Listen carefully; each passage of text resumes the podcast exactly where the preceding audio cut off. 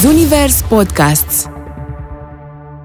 Eu cred că e important să ai curaj să dai seama ce vrei tu și să fii, să fii, să fii suficient de stăpân pe tine încât să spui că nu vrei să fii spectator la viața ta, doar pentru că ai luat, ai luat-o pe o cale la un moment dat cu care tu nu mai rezonezi după niște ani, să rămâi acolo și să fii spectator la ce se întâmplă cu viața ta doar pentru a nu crea, nu știu, alt, pentru a nu crea uh, nefericire celor din jur.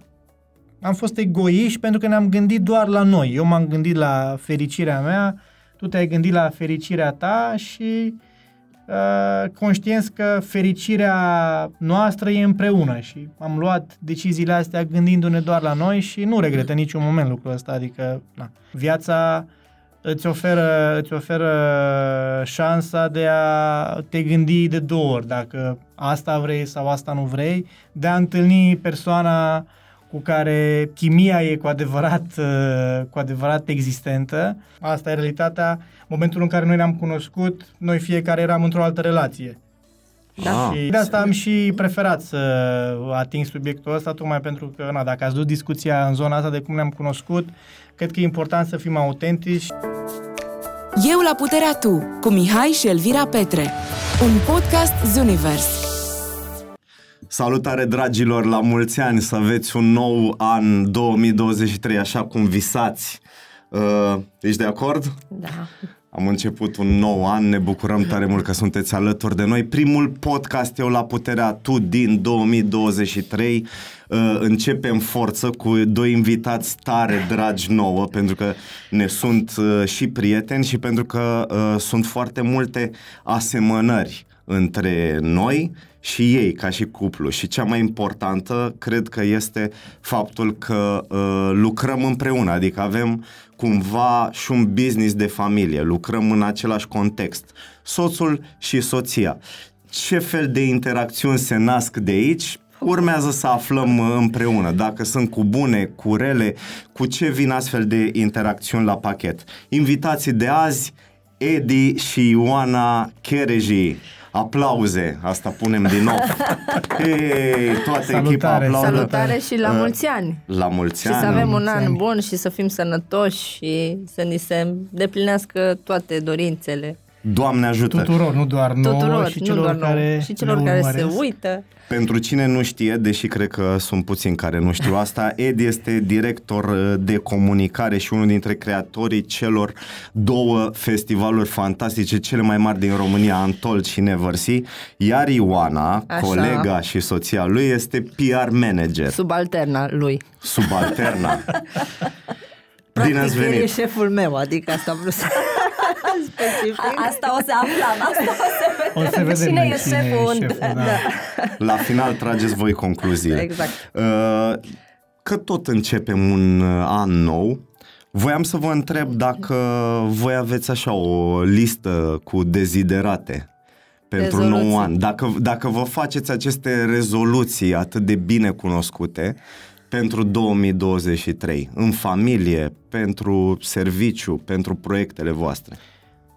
Nu cred că mi-am făcut vreodată vreo astfel de listă și nu cred că ne-am făcut noi vreodată vreo listă din asta cu ce am vrea să punctăm un nou Mm. an.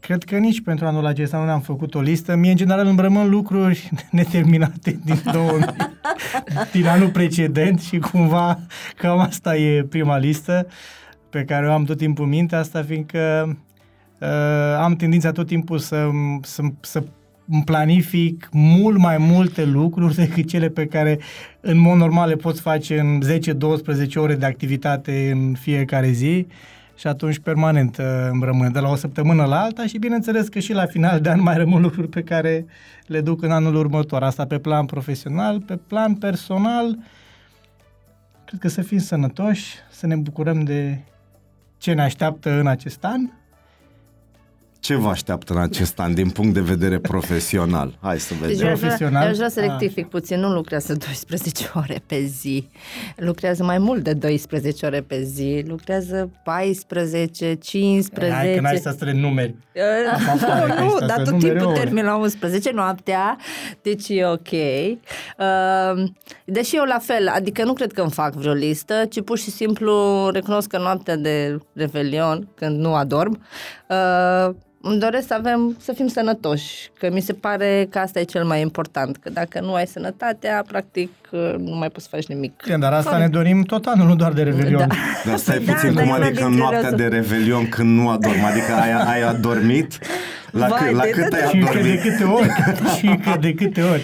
Ia, pentru mine Revelionul nu este așa ceva Pentru noi, de wow, fapt. asta pentru noi. Adică mi se pare o noapte ca oricare alta, dar uh, mai există când ne mai ducem cu prietenii mm, și când am fost? Anul trecut sau cu 2 ani, am mai ieșit cu niște prieteni, ne-am adunat la ei acasă și așa și trecut. când mai prind 12 noaptea, îmi spun asta că îmi doresc de la nou an să ne Să aduc doarmă. uh, sănătate și după aia să dorm.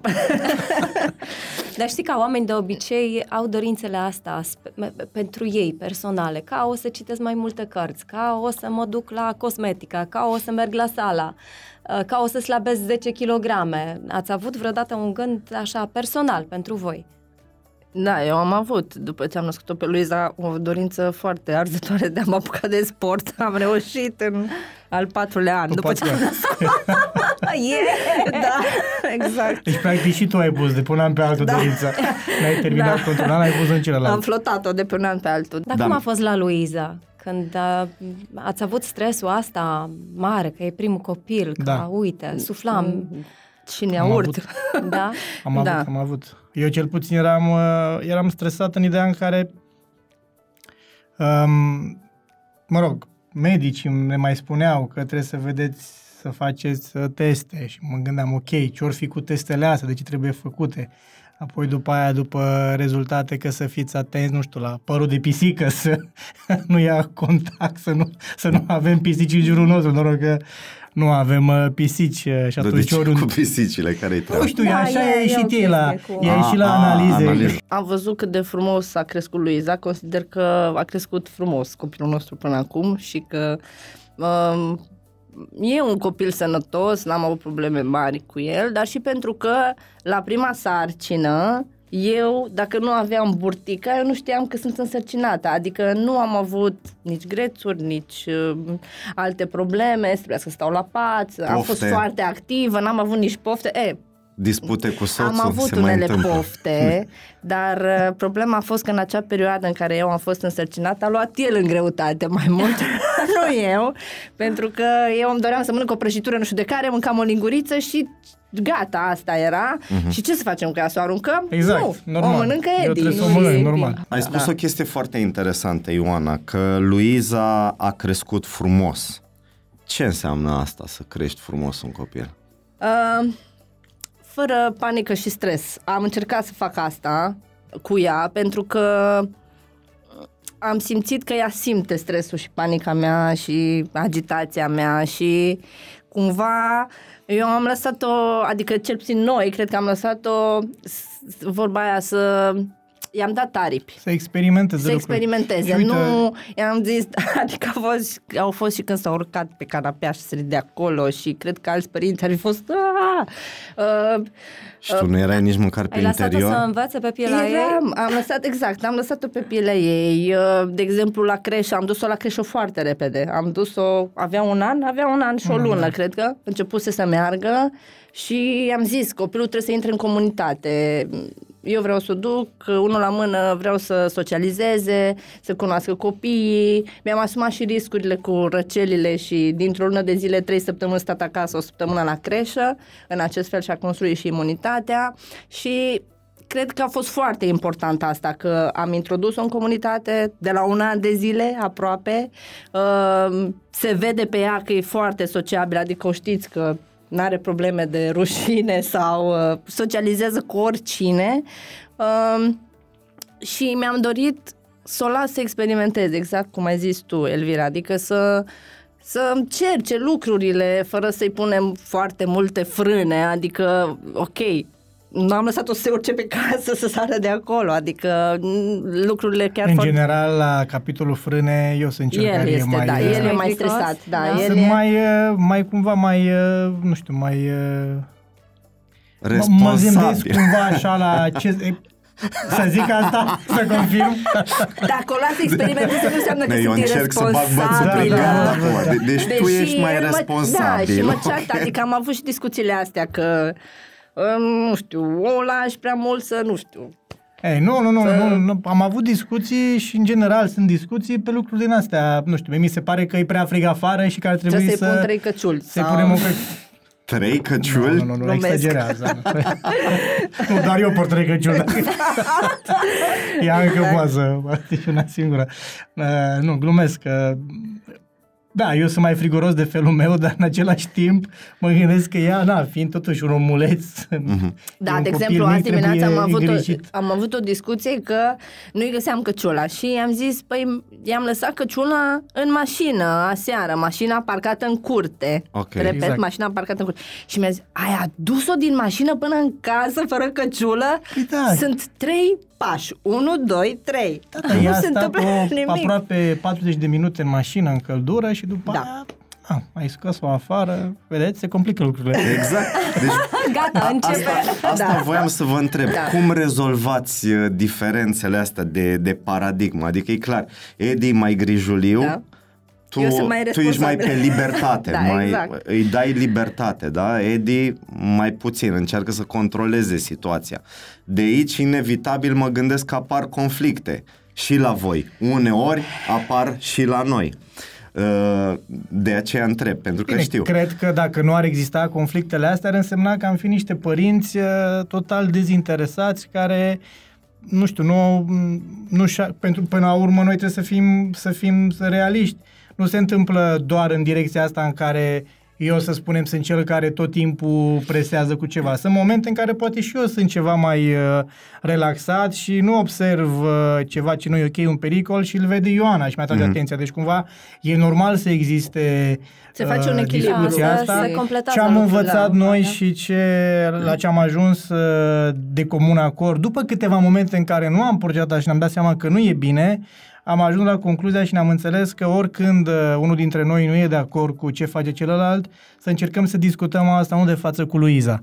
Pentru că Ah. pe ea o, o vom bulversa, pentru că ea nu o să înțeleagă de ce tata spune într-un fel și Și mama, mama și mama mea, spune în da. alt fel. Și am încercat și am început să fim atenți la lucrul ăsta și să, să ne corectăm în privința asta, să lăsăm unul după altul sau să facem, spre exemplu, dacă, un exemplu, dacă mie mi se pare că îi trebuie căciula, că e prea afară, nu o să-i mai spun ei de 10 ori de ce nu i-ai pus căciula, iau căciula, eu pun Și Luizei pe urechi și după aia discutăm. Când e Luiza, ea o să spună de ce ai pus căciula, eu o să-i spun de ce am pus căciula, nu de față cu Luiza, pentru că na, trebuie să fie, trebuie să fie un consens între noi, altfel uh, am remarcat că deja uh, are tendința asta de a de a fugi de la unul la altul. Da. Dacă mama îi spune ceva ce ea, ea nu acceptă, vine la tata în speranța că tata să aibă o altă Tata o să părere. accepte, Mhm. da. Dar cine e mai permisiv?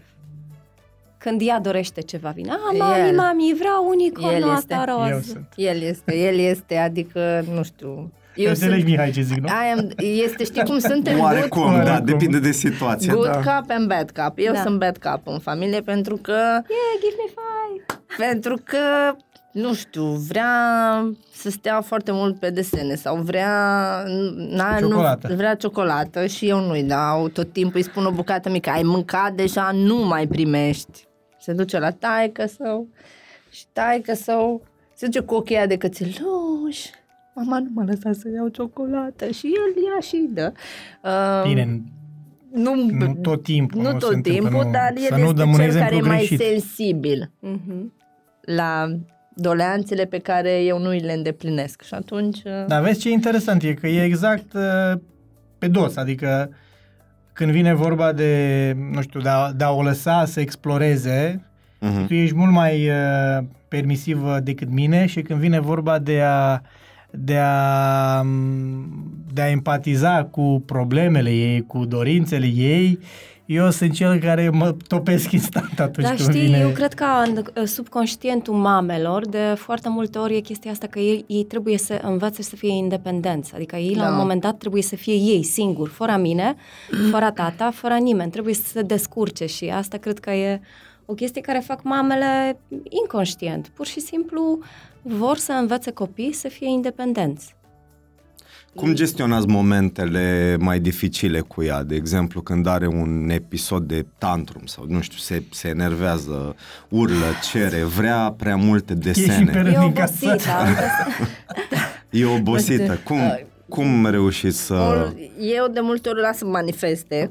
Adică îmi dau seama că nu am cum să să leg comunicarea cu ea în momentele alea, pentru că orice ea îi spune, în momentele alea nu există nu decât înțelege, țipete da. și urlete și nu înțelege. Mm.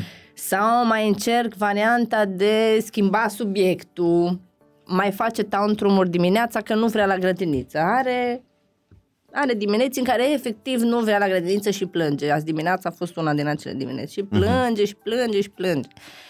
Și încerc, am încercat și azi dimineață să-i spun, uite mama, mai te duci astăzi, este ultima zi și mâine ne ducem la o petrecere și după aia plecăm la bunici și urla într-una și plângea că ea nu vrea la grădiniță, că... Și în repetate rânduri am încercat să-i spun asta. A mai venit și el să mă completeze și cumva s-a liniștit, dar... Dar și aici, uite, și aici ai un lucru, dacă stau să mă gândesc, cred că și în situațiile astea reușim să să ne contrabalansăm unul pe altul, pentru că atunci când tu, nu știu, ești obosită, nu mai ai răbdare, pentru că realizi orbind acum, da. nu o să vă spunem și toți cei care se de la noi și sunt părinți, știu că sunt momente în care îți pierzi răbdarea, oricât uh, de mult ți-ai iubit copilul, oricât de mult ai încercat să conștientizezi că tu trebuie să fii mult mai atent, mult mai calm, îți pierzi răbdarea, dar uh, reușim exact uh, contrabalansarea asta între noi, adică dacă eu te simt pe tine că ajungi la punctul de a-ți pierde răbdarea cu ea, intervin pe calm, chiar dacă Luiza țipă și face în toate felurile, intervin pe calm și încerc să o extrag de acolo pe Ioana din situația aia și să rămân eu cu Luiza. Și viceversa, și mie se întâmplă. Mm-hmm. După o zi în care vin, nu știu, am avut uh, multe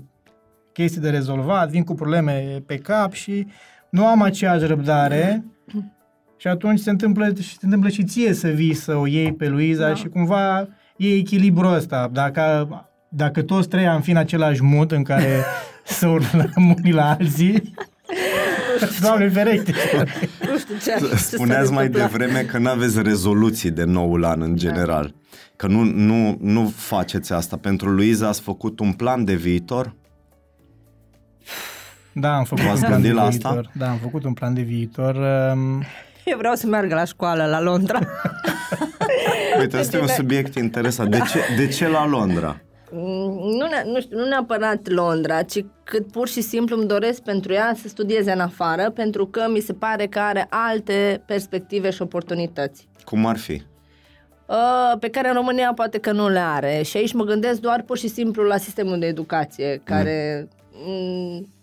în afară e altul și cred că se pune mai mult uh, accent cumva pe ceea ce își dorește să facă și să învețe copilul, nu pe ceea ce trebuie să învățăm și să știm. Pe mine nu m-a ajutat foarte mult, că am făcut, nu știu, șapte ore de fizică pe săptămână și cinci de chimie, pentru că eu îmi doream să învăț cumva latura asta umană, de limbi străine, de, nu știu, îmi plăcea și istoria. Ales până la urmă și ai făcut. Bine, asta se întâmplă mai târziu, da. evident. Da, dar, dar e panica asta a părinților în care ei trimit pe copil la școală și copilul dacă nu primește 10 nu primește nouă, nu e acolo în vârf, pa- părinții începe să se panicheze, au oare ce o să reușească să facă în, în Eu oricum vreau să mai completez ceva, să știți uh, cei care vă uitați la noi că eu nu sunt într totul de acord cu soția mea în această privință. Da, nu este. Eu cred că un copil uh, poate să facă școală oriunde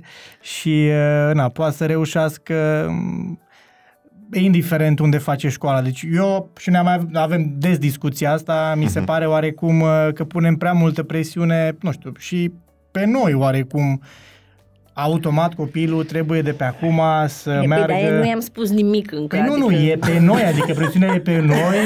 Stai, Na, adică stai să... să... înțelegem. Câți ani are Luisa? Patru ani jumate. Hei, Nu, eu chiar nu, sunt mai vorbim relax... de visurile voastre acum, evident. E clar Eu că chiar nu sunt știm ce o mult să mai întâmple. relaxat în Ei privința trebuie să se asta joace și- acum, Exact, e evident. exact. Da, dar Asta e e foarte important și mi-am spus mereu asta de când am avut-o pe Luiza, că nu vreau să-mi îndeplinesc eu visele mele sau dorințele pe care le aveam eu când eram în liceu prin ea. Mhm.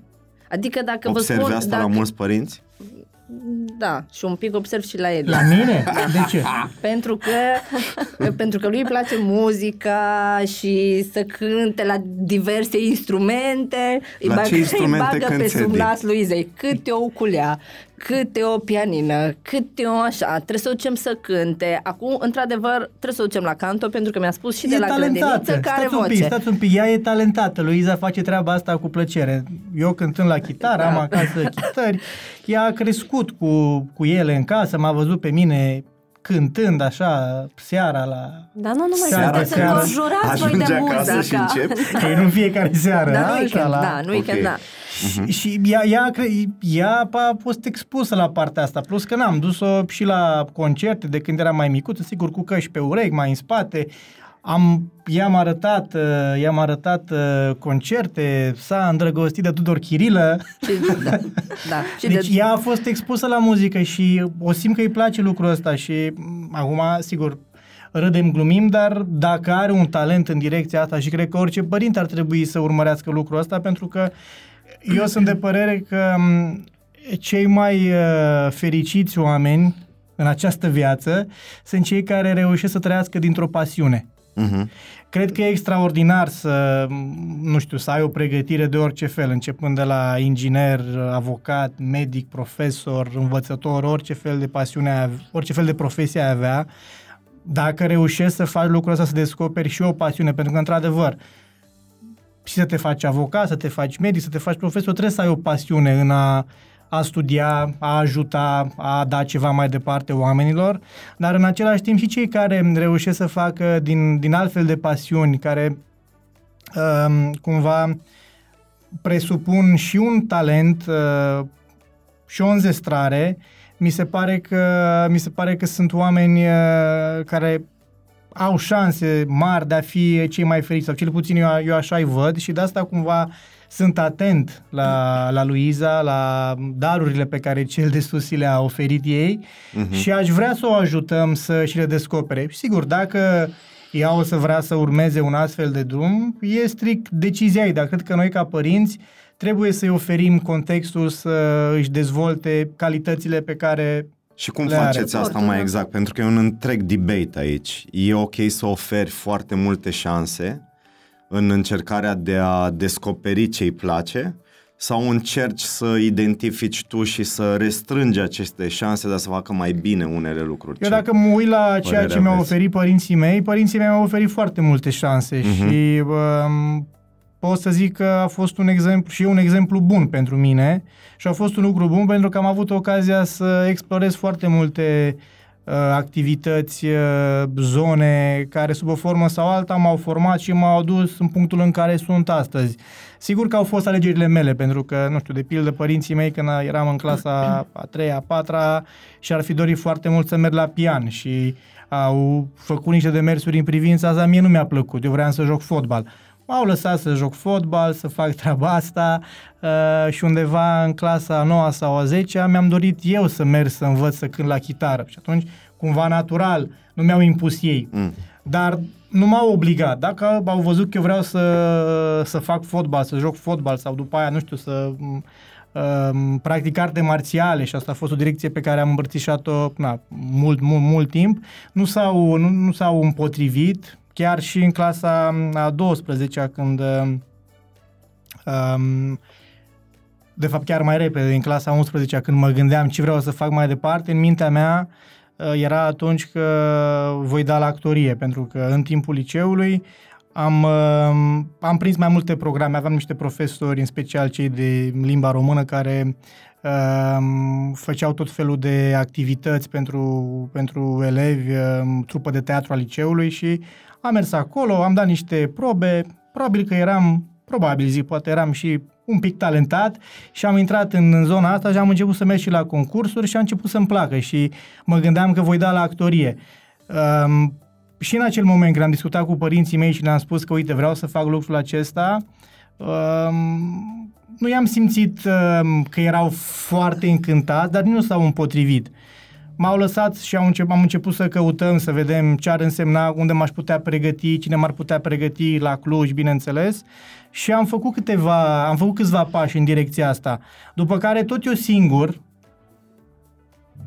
m-am De- răzgândit de ce? și am zis, nu, nu vreau să merg pe drumul ăsta.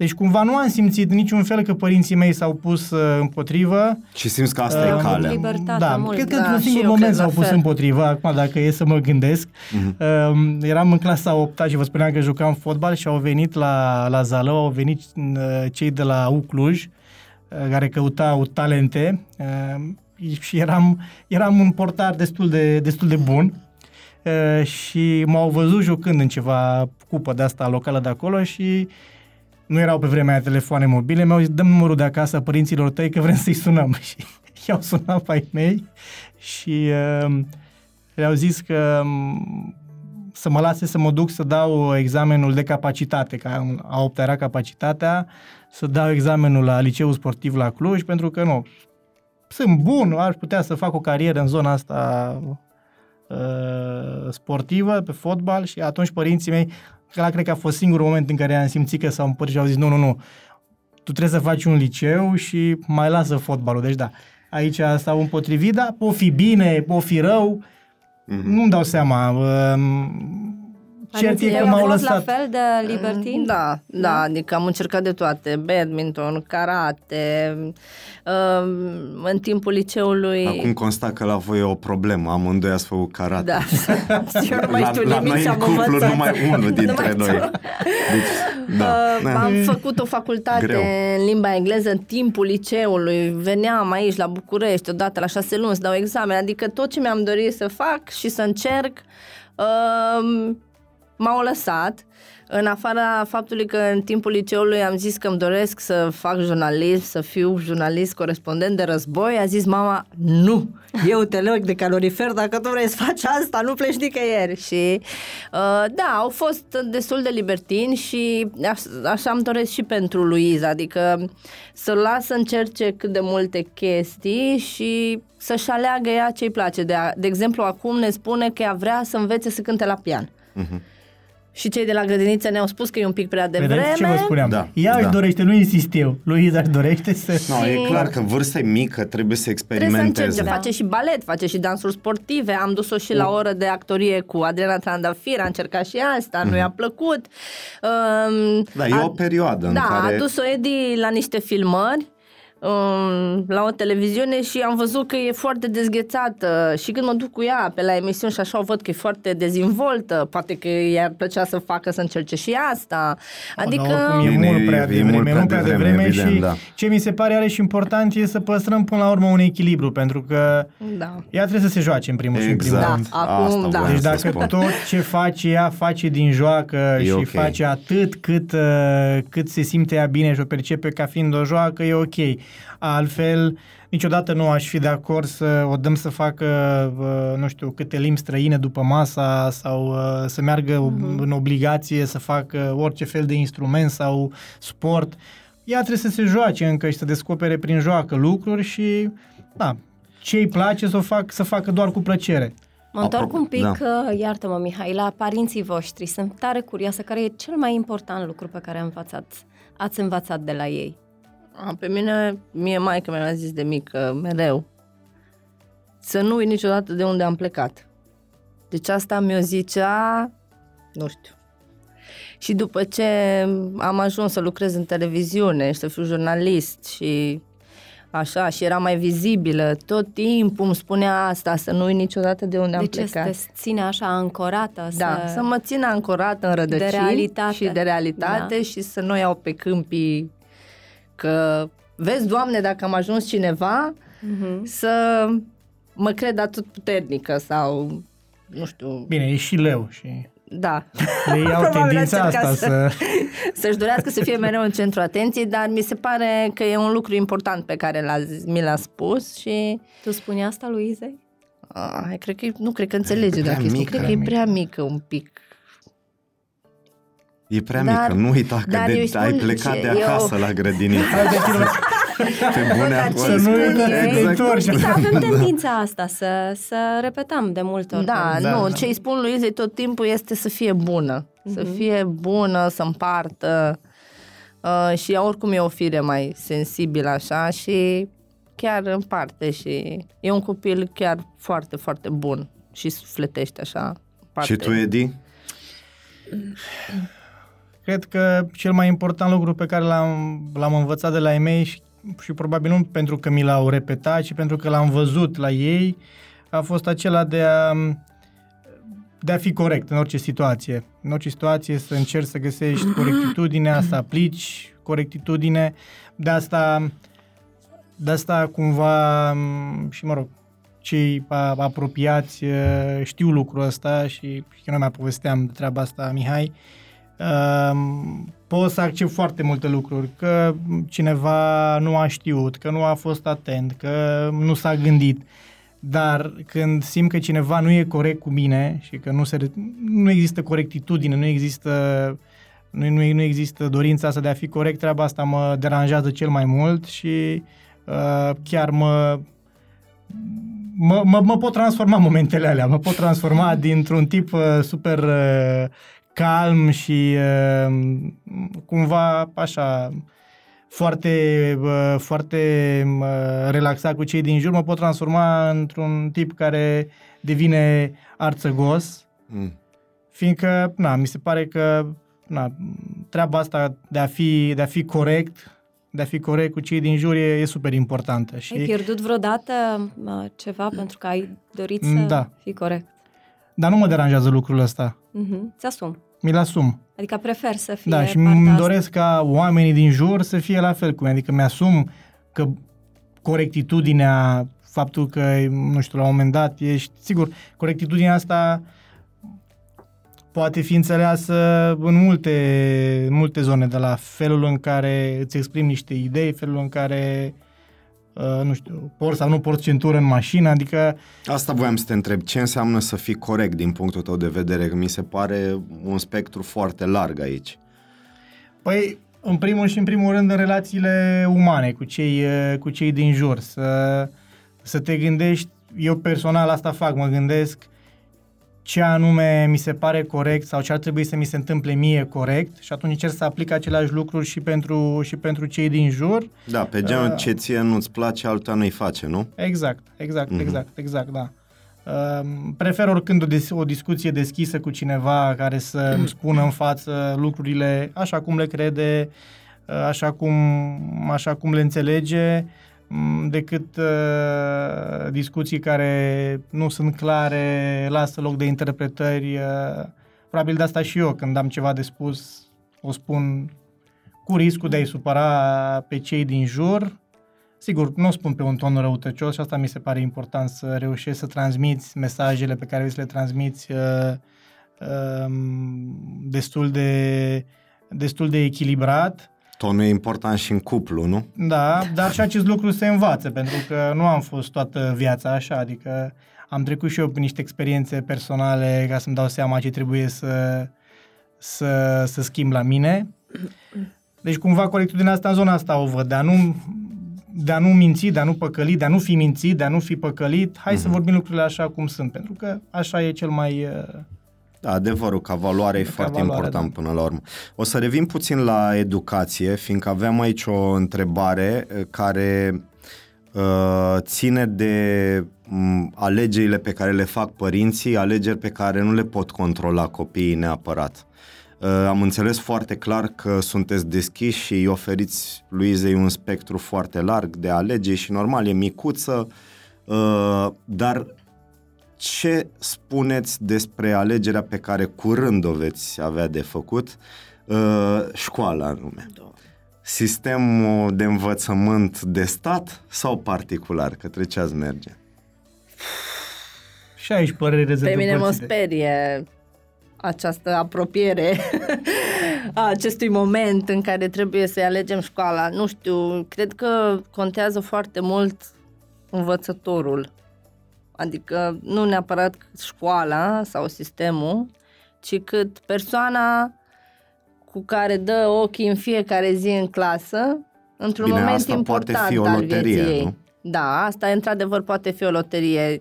Eu vă zic sincer că încă eu nu m-am decis unde să meargă, dacă la stat sau la privat. Cred că și o discuție cu... Nu ne-am decis. Nu ne-am decis. Adică poate tu te-ai decis în mintea ta, dar... Nu, uh, nu m-am decis.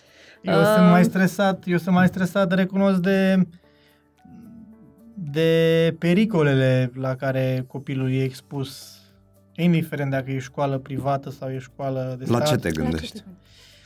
Nu știu, mă gândesc la, nu știu, tot ce na, aud de la prieteni care au copii care deja, deja sunt, știu eu, clase mai mari, a, a Ok, patra, da, a acum e cincea. popular, uh, uh, adică se Uh. vorbește mult despre bullying-ul, da, în școli. Și bullying și consumul de substanțe interzise Mm. da, zona asta, și... Da, mi se pare că, mi se pare că na, dacă pe vremea noastră grija părinților era să nu, să, să nu bem o bere sau să nu... Traversăm pe unde nu trebuie. Și asta, dar mă refer strict așa, ca și, uh, ca și uh, hai să spunem așa, uh, vicii care puteau să apară, era să nu bei bere, să nu bei un vin dacă ești cu la o zi de naștere a unui copil și sau să nu fumezi o țigară. Acum mi se pare atât de periculoasă povestea asta cu, cu drogurile și um, na, sigur că noi având un business în zona de festivaluri, um, se întâmplă ca mulți oameni suntem expuși la discuțiile astea care apar uh, la festivaluri, uh, se consumă droguri. Uh, și tot timpul dincolo de eforturile pe care noi le facem pentru a controla zona asta și, sigur, eforturi pe care le facem împreună cu autoritățile, pentru că noi, ca organizatori, uh, avem obligația de a lua măsurile pe care le putem lua noi, dar mai departe sunt uh, autoritățile care pot controla și suntem super deschiși în fiecare an să îi lăsăm să fie în festival de asta. Na, voi ați fost la noi la festival și ați văzut câtă poliție, câtă jandarmerie, antidrog, uh, toate structurile sunt acolo, dar dincolo de asta, tot timpul le spun celor din jur că mie mi-e, mi-e, mi-e mai frică de, de ce se întâmplă și se va întâmpla cu copilul meu până când va ajunge la vârsta de 16-17 ani să se ducă el singur la un festival, oriunde în lumea asta, pentru că astfel de provocări de a nu intra în contact cu uh, oameni care ar putea să le vorbească despre droguri, despre substanțe interzise, din păcate, apar mult mai repede. Apar fie uh, în, în curtea școlii, fie în jurul școlii, fie în jurul liceului, fie într-un anturaj uh, de la bloc, de pe stradă. Din păcate, acolo apar prima dată și eu cumva n-am ajuns încă să mă gândesc la uh, dacă școala e de stat sau e școală particulară, ci încerc să proiectez cum aș putea să aflu care școală e mai sigură din, din Da. privința asta și care ar feri-o cel mai mult de, uh, de Toate astfel pericolele de, astea, de de pericole, cu toate că îmi dau seama că e o gândire și e o, e o dorință utopică, că nu o să am cum niciodată să am vreo garanție că această școală e școala în care ea ar fi cel, cel mai puțin expusă. Da, Așa dar va cred trebui- că restricționez cumva Eu cred lucrul că ăsta. totodată putem elimina o parte din pericolele astea discutând cu ea super deschis.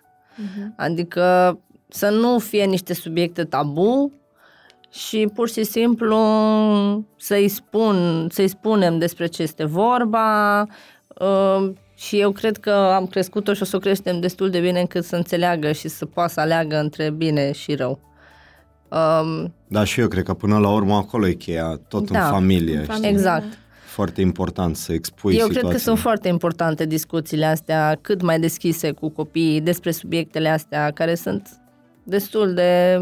m, Poate că unii le consideră tabu, dar uh, eu nu cred și din momentul în care eu o să simt că pot să port această conversație cu ea, o să o fac.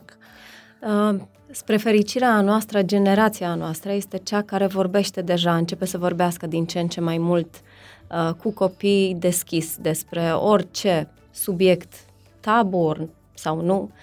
Uh, dar voi ați avut discuțiile asta cu părinții voștri? Cât de deschiși au fost ei? Că Eu Nici nu recunosc, se punea problema. La de mine cel nu puțin... se vorbea în casă. Nici la adică mine. nu. Nu. nu. Când, Nu când, aveam discuțiile astea. Bine, nu, nici nu existau pericolele astea. Adică eu, eu nu țin minte să fi auzit, eram la liceu și chestia asta cu drogurile era inexistentă. Da, nu Adică era. Da, și- nici la... Și dacă voiam, nu puteam să... Nu, nu, nu, nu, adică cred că na, prima dată am aflat despre existența unor astfel de substanțe În România, da. În România, sau mă rog, am aflat despre Târziu, ele care da. exista. Da, da. Da, cred Destul că de târziu, destul de da. târziu, cred că când am ajuns pe la, pe la Cluj. Bine, noi am și crescut în uh, două orășele, na, Zalău mici. și Mleu, și în general există pericolele cumva tot timpul ajung, indiferent despre ce ar fi vorba, ajung mai greu în orășelele astea mai micuțe care au câteva zeci de mii de locuitori. Um, da, ți-am zis și v-am am zis, uh, pericolul pentru părinții mei era ăsta, să nu mă apuc de băut, să nu mă apuc de, de fumat. Cu toate că n-am avut niciodată problema asta, pentru că făcând sport de când eram mic, cumva am ales eu. Mi se părea că trebuie să mă țin uh, de, de, de zona asta, cu toate că aveam prieteni care, na, mai, uh, mai era și vârsta, era și teribilismul, na, eram, era, era treaba asta na, de a ieși în evidență în vreun fel. Eu ieșeam în evidență na, prin, prin sportul pe care îl făceam, prin faptul că deja în liceu lucram la un radio, la un ziar local și n-aveam nevoie să, nu știu, să mă integrez într-un alt fel în, în cercul de prieteni, pentru că oricum eram integrat în privința asta, fiindcă na, eram singur era, sau eram printre puținii care făceau și altceva. Mhm. Și m, aveam oarește, să zicem, relații și influențe, da, în oraș, la nivelul la care puteam să-l am eu, na, eram un puș de 14-15 ani. Dar pentru părinții mei, ăsta, într-adevăr, simțeam că e, simțeam că e un stres. Mai departe, discuții, să spunem, în, în zona de viață sexuală, da, nu, nu au existat, pentru că cred că, într-adevăr, educația provenind, na, din, din uh, perioada comunistă, na, născuți în anii 80, părinții noștri la rândul lor crescuți în perioada comunistă în care lucrurile nu erau foarte, foarte deschise. Nu am avut uh, subiecte de acest gen, ba mai mult, chiar îmi amintesc și acum asta e mama, trebuie să spun asta. îmi amintesc că e- eram prin clasa 12 și înseamnă că aveam vreo 18 ani oricum, deci da, 18 îmi împlineam tot timpul, când, îmi- fiind în 8 iunie, tot timpul ziua mea era înainte de a se termina școala, deci aveam, cred că, 18 ani și nu știu cum s-a făcut, a găsit mama la mine în geantă, a găsit un prezervativ. Mamă, ce scandal a fost atunci! Scandal? scandal. Eu m-aș fi bucurat. Păi în eu locul acum, de să eu, spun, adică eu acum ce așa o copil văd, așa mă respons- gândesc și eu, da. A fost scandal, mi se pare că am luat-o și pe coajă pe la 18 ani. Da, nici la mine nu au fost discuțiile astea. Păi nu discuția, iartă-mă puțin discuția, știi cum era? Era așa, ce cu asta aici? Tu trebuie să înveți acum, că ai capacitate, ție sar de Ați- de fete. Da, normal. Și asta era Nu problema exist, lor. Da, normal. Da. Normal că mi-ar de Ai, ai mai bacalaureat, da, ai bacalaureat, da, nu, capa, bacalaureat aveai, da. Trebuie Da. să dai la facultate, ție sar de de fete, ce Mă, cu mă asta bucur aici? mult că te-ai întors în timp pentru că voiam să trecem de la copii și uh, de la cum vedeți lucrurile acolo la cum v-ați întâlnit voi până la urmă. Sunteți un uh, cuplu care face business împreună. Eu zic că trebuie să ne lăsați să spunem fiecare, că fiecare are altă variantă. Exact. Da? de ce își amintești. Da. Serios? Da. Păi am Bine, constatat păi vă lucrul lăsăm, ăsta. vă lăsăm. Am constatat lucrul ăsta tocmai uh, mai având discuții de sau discuția asta între alte cercuri și am constatat că fiecare are o poveste Hai să Separată, auzim. care da. la un moment dat, sigur, ea E Deci fo- nu sunt foarte paralele, interesant. dar E, e prima, încep în general, așa- cuplurile știu exact cum s-au întâlnit. Voi sunteți cu atât mai special. Iată, pentru prima dată, un cuplu care nu e sigur cum a ajuns împreună. Păi Eu sunt, Hey. fo- eu sunt foarte sigur Da, și ea e din foarte punctul tău de sigură. vedere, Exact, ok. dar cu variante diferite. Doar că Hai realitățile să sunt vedem. diferite. Te las pe tine. Nu, te las pe tine, te rog. Păi nu, nu, că nu, ea- nu, nu, te rog, începe tu. Păi că nu- tu, tu mai ai în amintire de mai de mult. Păi de decât asta era mine. mai, de asta e mai funny să încep tu, că o să, eu o să merg după aia să spun, stați un pic, e mult mai înainte de asta. Uh, da. Eu, așa cum am zis, lucram uh, corespondent la știri și el uh, lucra la un mall din oraș, din Cluj. Și orice nenorocire se întâmpla acolo, îl sunam pe el, dar nu știu de unde aveam numărul lui. Asta era problema și nu, știu, nu mai ține minte de unde îl știu, cum îl știu, îl văzut. Stai, tu, tu ce lucrai la mall de te suna pe tine? Că trebuie să lămurim asta. Eram acolo la, Era conducea un serviciu. departament de marketing, ceva, la nu știu. serviciu de mașini, dacă erau ceva cu mașini, da. suna pe mine. La, la un mall, da? Da, nu, Conduce... nu, Nu, eram, nu. eram director de marketing al Iulius Mall Cluj. Uh, asta a fost uh, Așa. înainte de a lua N-am vrut să pe... zic numele să nu fac reclamă, dar... Păi Nu, cred nu, că e nu e o nicio problemă, problemă. da. nu. Înainte de a o lua pe calea antreprenoriatului, mi-am făcut ucenicia, ca să spun așa, în zona de evenimente, de marketing la Iulius Mall Cluj, de foarte devreme, de la 20 de ani până la aproape 27 de ani. Și, uh, sigur, fiind în, zon, fiind în zona de marketing, uh, comunicare, uh, mai aveam tangențe cu uh, media locală și cred că așa ai ajuns să ai numărul meu și am mă suna dacă dacă se întâmpla ceva în mall, dacă, nu știu... Lua foc vreo mașină sau...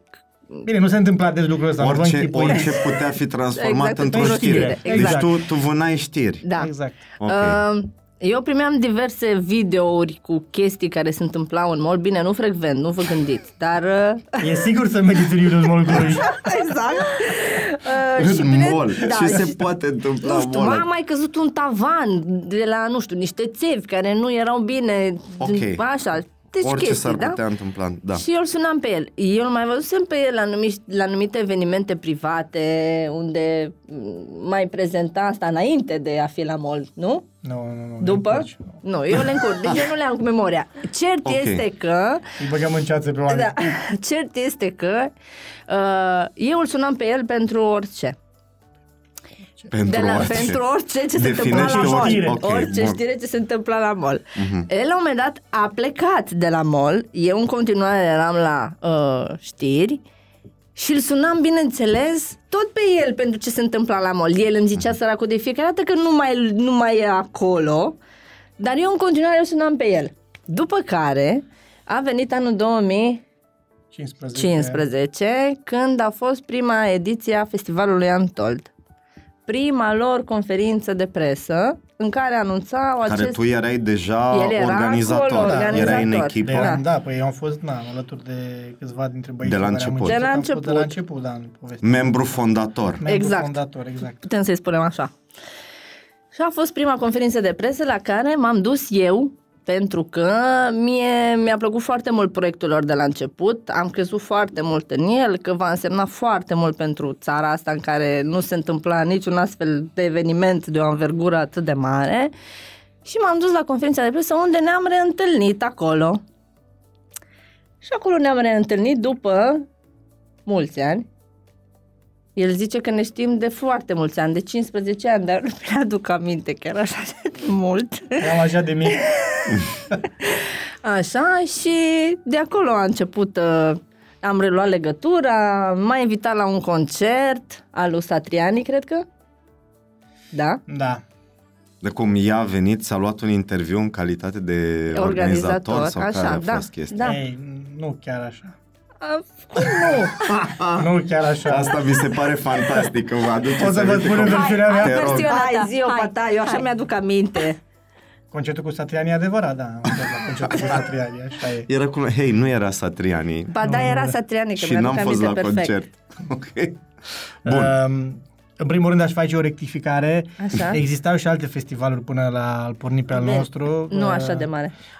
Nu la fel de mari, mari. ca și uh, ca și Antol, dar existau, uh, aici mă gândesc la Electric Castle, care na, și ei au făcut o treabă foarte bună și fac în continuare și nu zic asta doar din dorința de a da bine pe cameră, Nu, chiar avem o pot relație... să confirm Bună. și eu. Da, Da. chiar avem o Am relație fost bună acolo. cu, cu ei. E, da. Uh, cred că Foarte ceea bun. ce Ioana a apreciat de la început a fost uh, m- sau a apreciat câțiva artiști pe care ea și dorea să-i vadă și i-am, adus la, i-am avut la prima ediție, cum ar fi Tiny Tempa.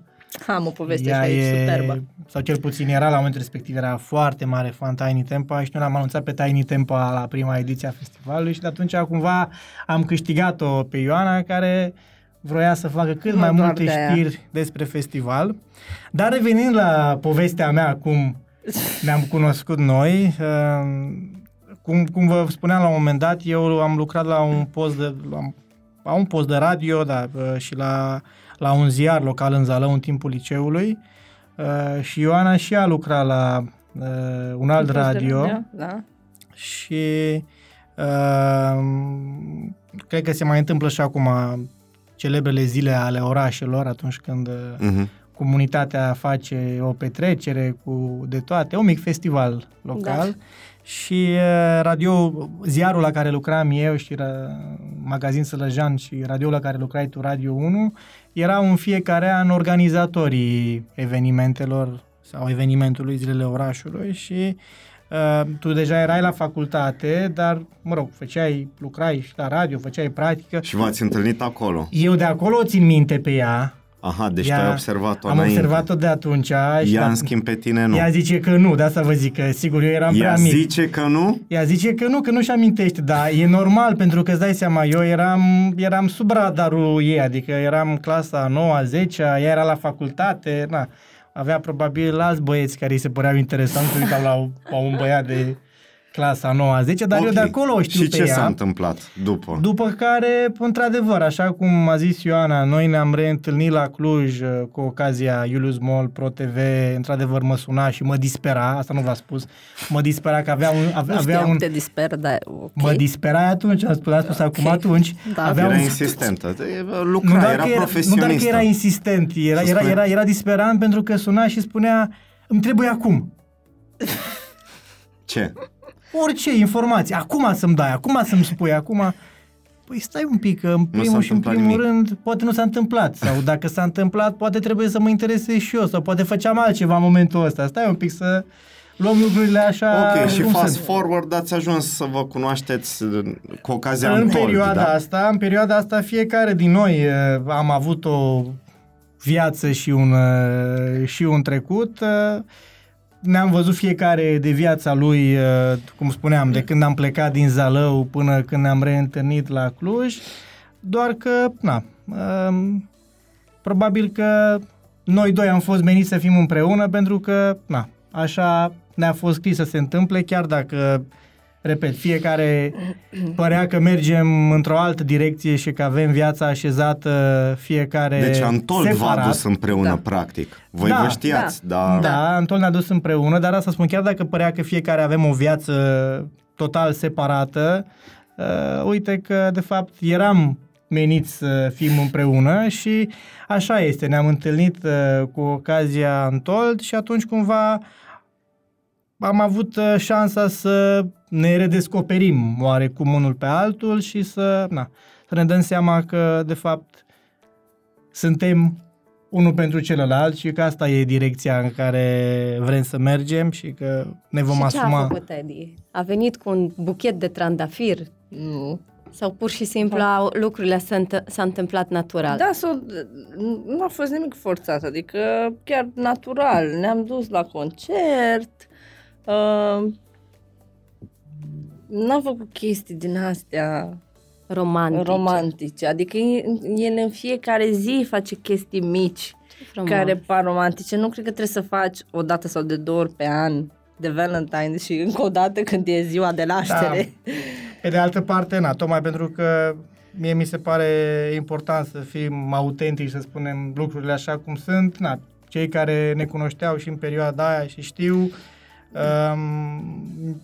știu lucrul ăsta și na, asta e realitatea. Momentul în care noi ne-am cunoscut, noi fiecare eram într-o altă relație. Da. și Da, lucrurile da, da. erau mai complicate puțin. uh, De asta poate uh, astfel de povești uh, cu romantism și cu lucruri care se întâmplă la început într-un cuplu, la noi poate au fost puțin mai târziu, după ce fiecare din noi ne-am așezat viața pe care o aveam și am putut să pășim într-o relație convinși că asta vrem. Păi erați nefericiți în relațiile pe care le aveați Da. în momentul Mm. ăla? Da. da. Aha, interesant. Și cum a fost tranziția asta? Pentru că mi se pare mi se pare destul de dificil și în același timp poate fi un exemplu pentru alți oameni. Ești într-o relație, cunoști pe cineva, mă gândesc că v-ați îndrăgostit Mă la gândesc un și eu. moment dat. Nu, adică a, așa pare din afară. Da. Și totuși Bine. ești într-o relație. Adică în Eu ce cred fel că de Uneori relație? pentru oameni e greu să ia decizii. Da, da, mie mi-a zis la momentul respectiv multă lume că m, chiar dacă unii mă judecau, alți, mai multă lume decât cei care mă judecau mi-au spus că am fost curajoasă. Pentru Să te că desparți, să mă da? despart, da, și să ies dintr-o dintr-o relație care nu funcționează și să stau acolo doar pentru că ne știm de atâția ani sau că am fost într-o relație de lungă durată sau mm. pentru că și În general, Cred că- oamenii nu prea vorbesc de subiectele astea. Bă, Sunt neplăcute, cu siguranță, pentru că, na, Da, dar eu cred Tot că trebuie timpul- vorbit, pentru că până la urmă lucrurile astea se întâmplă, știi? Nu poți să le ascunzi sub da, preș. cumva zic că sunt neplăcute în general pentru na, partea care suferă mai mult, pentru că tot timpul există treaba asta și na, uh, poate și de asta preferăm să nu vorbim de multe ori cei care suntem într-o situație de Mm. genul acesta. În același timp, uh, da, e foarte corect, cum ai spus și tu. Cred că oamenii au nevoie, că poate mai sunt și alții într-o situație similară și Să au înțeleagă- nevoie să rezoneze au, până au, la au urmă. nevoie să vadă cum au depășit alții astfel de, astfel de, astfel de momente. Um, eu cred că nu trebuie să, să te păcălești tu pe tine. Decizia, decizia mea a plecat de la următoarea idee. Tu erai într-o relație Eram. de cât timp? E, e, Tu de câți ani uh, erai într-o mulți, relație? nu mai știu, mulți, Mulți, zece, oricum. nu știu, Wow. mulți. Ok, deci era o Mulți. relație de lungă Bine, durată. Și la, da. și la tine, Edi? Păi noi eram într-o relație de la 19 Din liceu, ani. parcă. 19 ani, de la 19 ani. Um, eu cred că e important să ai curaj să-ți dai seama ce vrei tu și să fii, să fii, să fii suficient de stăpân pe tine încât să spui că nu vrei să fii spectator la viața ta, doar pentru că ai luat ai luat-o pe o cale la un moment dat cu care tu nu mai rezonezi după niște ani, să rămâi acolo și să fii spectator la ce se întâmplă cu viața ta doar pentru a nu crea, nu știu, alt, pentru a nu crea uh, nefericire celor din jur, dar tu la rândul tău să rămâi nefericit, uh, să rămâi nefericit pa, tot restul vieții tale și poate lucrurile chiar să se complice și mai mult în momentul în care, nu știu, mai apar și copii și atunci sigur că o astfel de decizie... Era cazul la voi? Nu era cazul. Nu, nu, nu, era, nu, Nu era. nu era cazul. Da, îi spun că Ok, cumva, ok. cumva eram, uh, cred că a fost, na, a fost cu atât mai mult un moment uh, de conștientizare.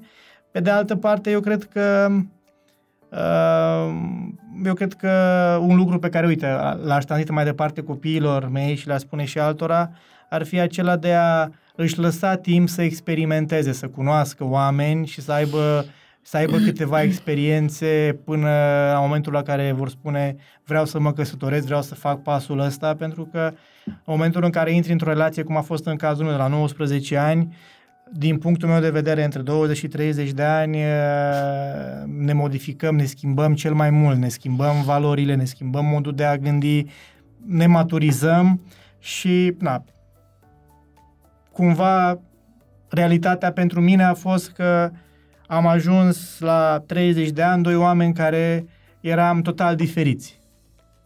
Nu exista, nu au fost alte motive, pur și simplu eram doi oameni care eram total diferiți. Și atunci, total diferiți fiind, uh, pentru că ne-am maturizat diferit, uh, am ales lucruri diferite în viață, am ales alte, a- a- alte joburi, alte domenii de activitate, cumva na, riscam să rămânem într-o relație doar pentru că să nu-i supărăm pe părinți, Da, să dar nu e și de sufere... frica stigmatului pe care ți-l pune societatea în momentul în adevărat. care faci Da, asta, da. știi? Corect, Și corect. cred că asta e cea mai mare frică a oamenilor. Să nu, Să nu fie cumva... judecați. Da, Voi ați da. fost judecați? Bineînțeles. Da. Și cred că și acum mai suntem, dacă stăm să ne gândim. Cu siguranță mai există oameni care, mă rog, dintr-un cerc sau altul, care poate se Cum? În gândesc. ce sens? Ce spuneau? Păi faptul că, na, mentalitatea noastră e că dacă te-ai căsătorit, Tu erai căsătorit? da, amândoi, Amândoi eram. eram. căsătoriți. Amândoi erați Da, căsătoriți? da. Ah, ok. Da, Bun, amândoi deci eram practic O ați să, zică divorțat. lumea, o să zică lumea, ce prieteni sunt ăștia cu voi, că nu știu. Nu, sincer nu știam toate, toate detaliile, Da, eram dar căsătoriți, cu da. siguranță cei, la, cei care ne privesc nu știu și e foarte important să... Păi de asta am și preferat să ating subiectul ăsta, tocmai pentru că, na, dacă ați dus discuția în zona asta de cum ne-am cunoscut, cred că e important să fim autentici și cu siguranță să nu Bineînțeles. uitați și oameni care cunosc povestea noastră și nu vroiam să sărim Mhm. peste această etapă, cu toate că, repet, um, cred că e Da, este un moment greu, e un evident, moment e greu un și divorț, mai da. ales pentru, pentru persoanele care na, sunt puse într-o situație de a accepta că partenerul uh, e nefericit, că partenerul vrea să facă o schimbare. Și atunci, Mhm. sigur că na, m- e un subiect mai uh, e un subiect mai, uh, mai delicat, dar în același timp cred că oamenii trebuie să aibă curaj și să-și asume decizii pentru că avem o singură viață și să rămânem, repet, să rămâi spectator la viața ta doar pentru că ai luat o decizie la un moment dat din diverse considerente. La momentul respectiv poate erai fericit, poate erai împăcat, cu siguranță amândoi am fost în momentul în care am făcut acel pas la momentul respectiv fiecare, eram uh, convinși că așa e bine, dar uite că na, viața îți oferă, îți oferă șansa de a te gândi de două ori dacă asta vrei sau asta nu vrei, de a întâlni persoana cu care chimia e cu adevărat, uh, cu adevărat existentă și atunci, na, știu cazuri și cunosc și cunoaștem cazuri de oameni care n-au avut curajul acesta de a, de a se de a o lua pe un alt drum Ce și de le-ați a o lua spune de la lor? zero. Ce le-ați spune? Nu, nu, eu cred că în situațiile astea e foarte greu să dai sfaturi. În afara faptului că, uite, vorbim atât de deschis, uh, punem pe, punem pe masă povestea noastră, cred că mai departe în a le da sfaturi e nu neapărat e sfat, dificil. mă gândeam la perspectiva voastră. Adică aș de multe sublinia. ori oameni uh, au tendința asta să nu aleagă pentru ei. Li se pare că e prea egoist să le fie bine. Da, încearcă Foarte- să-i mulțumească da, pe exact. ceilalți. Din Foarte jur, da. rar ne gândim la noi. Uite, vreau să dorm, dorm mai mult, vreau să fac asta, hai să fac asta, știi?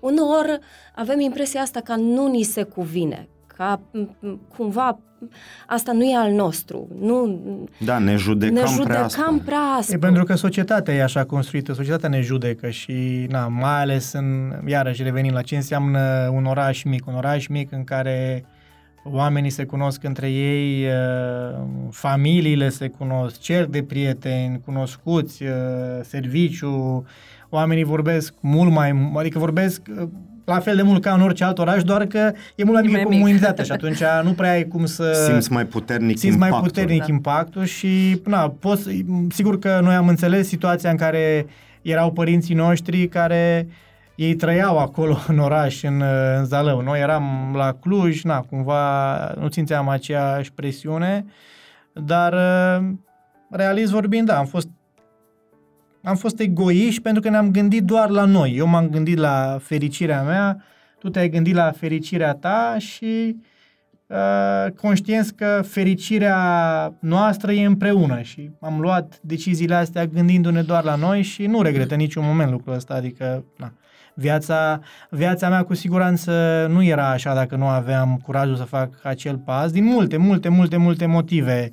Um, profesional, faptul că după ce noi ne-am întâlnit, cum am povestit, uh, Ioana, a lu- Ioana lucra la ProTV Cluj și uh, după primul an de Antold, uh, simțind că în echipa mea de comunicare am nevoie de cineva cu experiență în zona de media, care înțelege media și care să, care să și creadă în proiect. I-am propus să vină în echipa, să ne vină în echipa noastră și faptul că ea a decis să lase o televiziune ca Pro TV să vină în echipa noastră, bineînțeles că a fost și... Uh, eu cred că ai avut și tu un rol acolo. Am avut un rol, dar ce vreau să spun eu, mă, am avut un rol, dar ce vreau să spun eu Dar nu neapărat lucru. personal. Uh, dacă, dacă, noi nu, dacă noi nu eram împreună și personal și profesional, uh, era mult mai greu să ne dezvoltăm și să mă dezvolt și eu așa cum suntem acum, pentru că simplu fapt că, nu știu, putem să ne facem planurile împreună și că nu depinde un angajator. Dacă Ioana rămânea în continuare la ProTV, să spunem, avea alt program. Avea un alt program. Uh, la un moment dat eu am, eu am început să vin foarte mult în București, uh, că de asta ne-am și mutat, iată, aproape de 5 ani în București, dar pentru că eu veneam foarte des la București, aveam foarte multe întâlniri aici și la un moment dat am zis, băi, nu se mai poate așa că na, nu, mai, nu mai știu unde e casa mea, e la Cluj sau la București, tot prin hoteluri, era dificil am putut lua decizia mult mai ușor. Ce facem? Păi hai să mergem la București, ne luăm o chirie și încercăm să stăm acolo un an. Ne și pregăteam să vină Luiza pe lume. Dacă ea avea un angajator, uh, lucra într-o companie oricare ar fi ea, cu siguranță era mult mai complicat. Că ne-am fi mhm. gândit, ok, dar ce fac? Ce voi lucra la București? Îmi pot găsi de lucru? Nu pot găsi de lucru? Deci cumva toate deciziile pe care le-am luat, uh, fiecare dintre noi, și personal și profesional, de a fi împreună, ne-au permis să fim ceea ce suntem astăzi și eu cred că nu greșesc dacă spun că suntem foarte mulțumiți cu ceea ce suntem astăzi. Aici sunt două aspecte foarte importante. În general, când un cuplu trece prin uh, încercări grele, sunt două căi. Ori se despart, ori se unesc și mai și mai puternic. Aici ne asemănăm da, cumva da. Ca, ca și relație de cuplu. Înțeleg că la voi toată problema asta, judecata pe care ați simțit-o din partea celorlalți, din partea familiei, toate constructele astea sociale care erau împotriva a ceea ce simțeați voi, v-au ajutat să fiți și mai uniți. Bineînțeles, da, da. ne-au ajutat și realitatea e că părinții noștri la prima, la, la prima dată când le-am spus ce se întâmplă în viața noastră uh, și ce, în ce situație suntem, bineînțeles că nu au fost încântați. Adică părinții mei și părinții ei au încercat să ne oprească din drumul pe care vreau să-l luăm, din a gândi fiecare pentru el individual. De ce crezi că se întâmplă asta pentru atât că... de des? Pentru că nu-i pentru că, că, pentru că ce o să zică lumea? Și asta... Eu cred că asta, și asta cel ai mei, asta cred că a fost. Ce o și, să zică lumea. Și, și eu cred că mai era și aspectul ăsta legat de... E greu să explici unui, unui, unui părinte că nu ești fericit.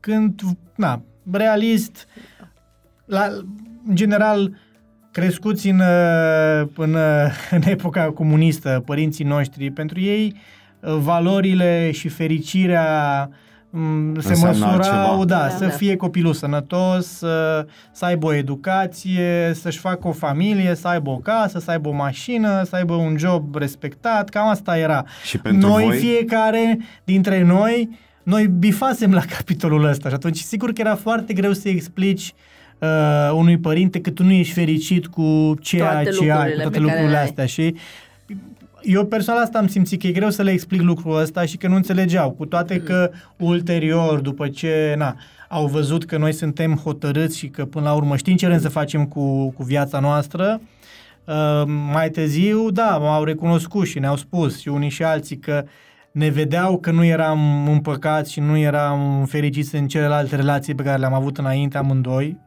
uh, doar că, na, e normal, cred că și noi am face la fel, probabil prima reacție asta ar fi ar să fi nu șocul pe care da, șocul și cumva ai încerca să mai, vezi, da. să vezi să vezi copilul tău dacă într-adevăr, face lucrul ăsta pentru că uh, are un motiv serios sau e doar, nu știu, e doar O o, chestie chestie de moment. de moment trecătoare. Și cred că de asta părinții au fost, na, oarecum uh, sceptici. Poate în e a... frica de a uh, De nu necunoscut. avea, da, și de a nu avea sub control, adică o situație confortabilă. Da. Bine, părinților versus... mei le-a mai fost frică și că după aia mi-a mai spus, le-a fost frică și de um, de, de ce aș putea eu să fac în ideea în care na, trecuse prima ediție de festival, cunoscusem deja succesul, începeam să fiu cât de cât cunoscut în anumite cercuri și în mintea lor era că uh, sigur uh, mi-a luat cel de sus mințile și că uh, de fapt uh, eu nu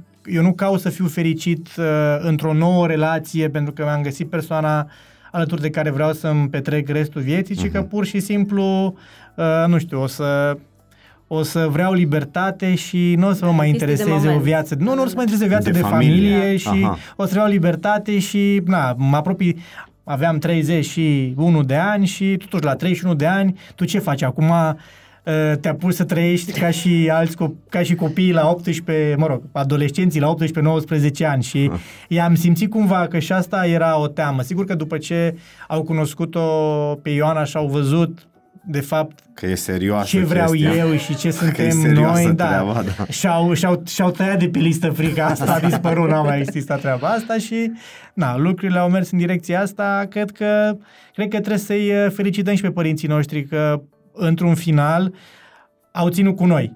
Da. Și au, uh, au avut curaj să meargă, cu toate că nu le-a fost nici Ușor. lor ușor, cu siguranță. Și na, nu, nu, s-au, nu s-au pus împotrivă și iată că na, au trecut deja Apoi ați ajuns niște să ani. lucrați împreună. Cum e să lucrați împreună? Toate conflictele astea care se creează în timpul zilei, pentru că mă gândesc că la un festival în fiecare zi apare câte ceva, câte o chestie mică care nu merge. Dar stai că mai e o chestie foarte importantă. Da. Pe lângă challenge-urile pe care fiecare le avem și noi lucrăm împreună și uh, la voi mi se pare interesant că voi ați început să lucrați împreună fiind așa, cumva în perioada de miere a unei relații, adică foarte la început, când lucrurile merg bine și... uh, Da, și mai e un lucru care e diferit. uh, La voi nu există o relație de subordonare oarecum, uh, sau există? Uh, nu, nu Recunoaște, există, Mihai. nu, nu, Recunoaște, Mihai. nu, așa este, nu există nicio relație de subordonare, Da, o- suntem egali. Egal, în fața... Noi nu suntem egali. Da, la noi exista pentru că, na, până la urmă... Și mai există încă. Nu exista.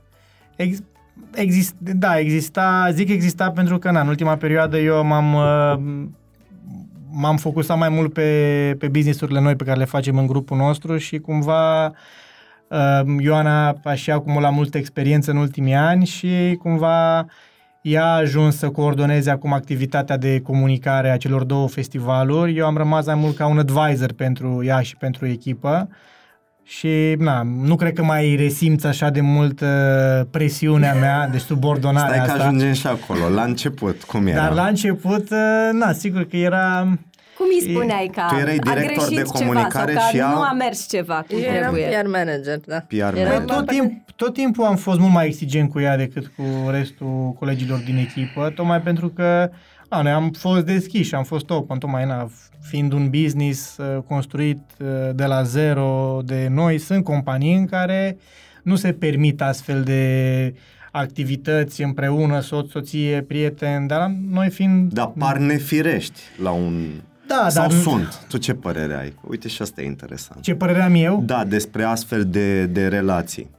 În companii, în firme, în, nu știu, în situația voastră. Într-adevăr, ziceai mai devreme. Păi, că acum, sunt în cazul- companii în care nu se permit. În cazul da? unei companii multinaționale care are 50 de ani de experiență pe piață și cu o mulțime de proceduri, chiar dacă uman nu poți să înțelegi de ce, de, de ce contează lucrul ăsta, că nu au voie să fie, poți să înțelegi că sunt regulile companiei și în momentul în care te Interese, angajezi da. acolo, trebuie să le respecti. Da, nu-ți convine, nu te obligă nimeni să rămâi acolo.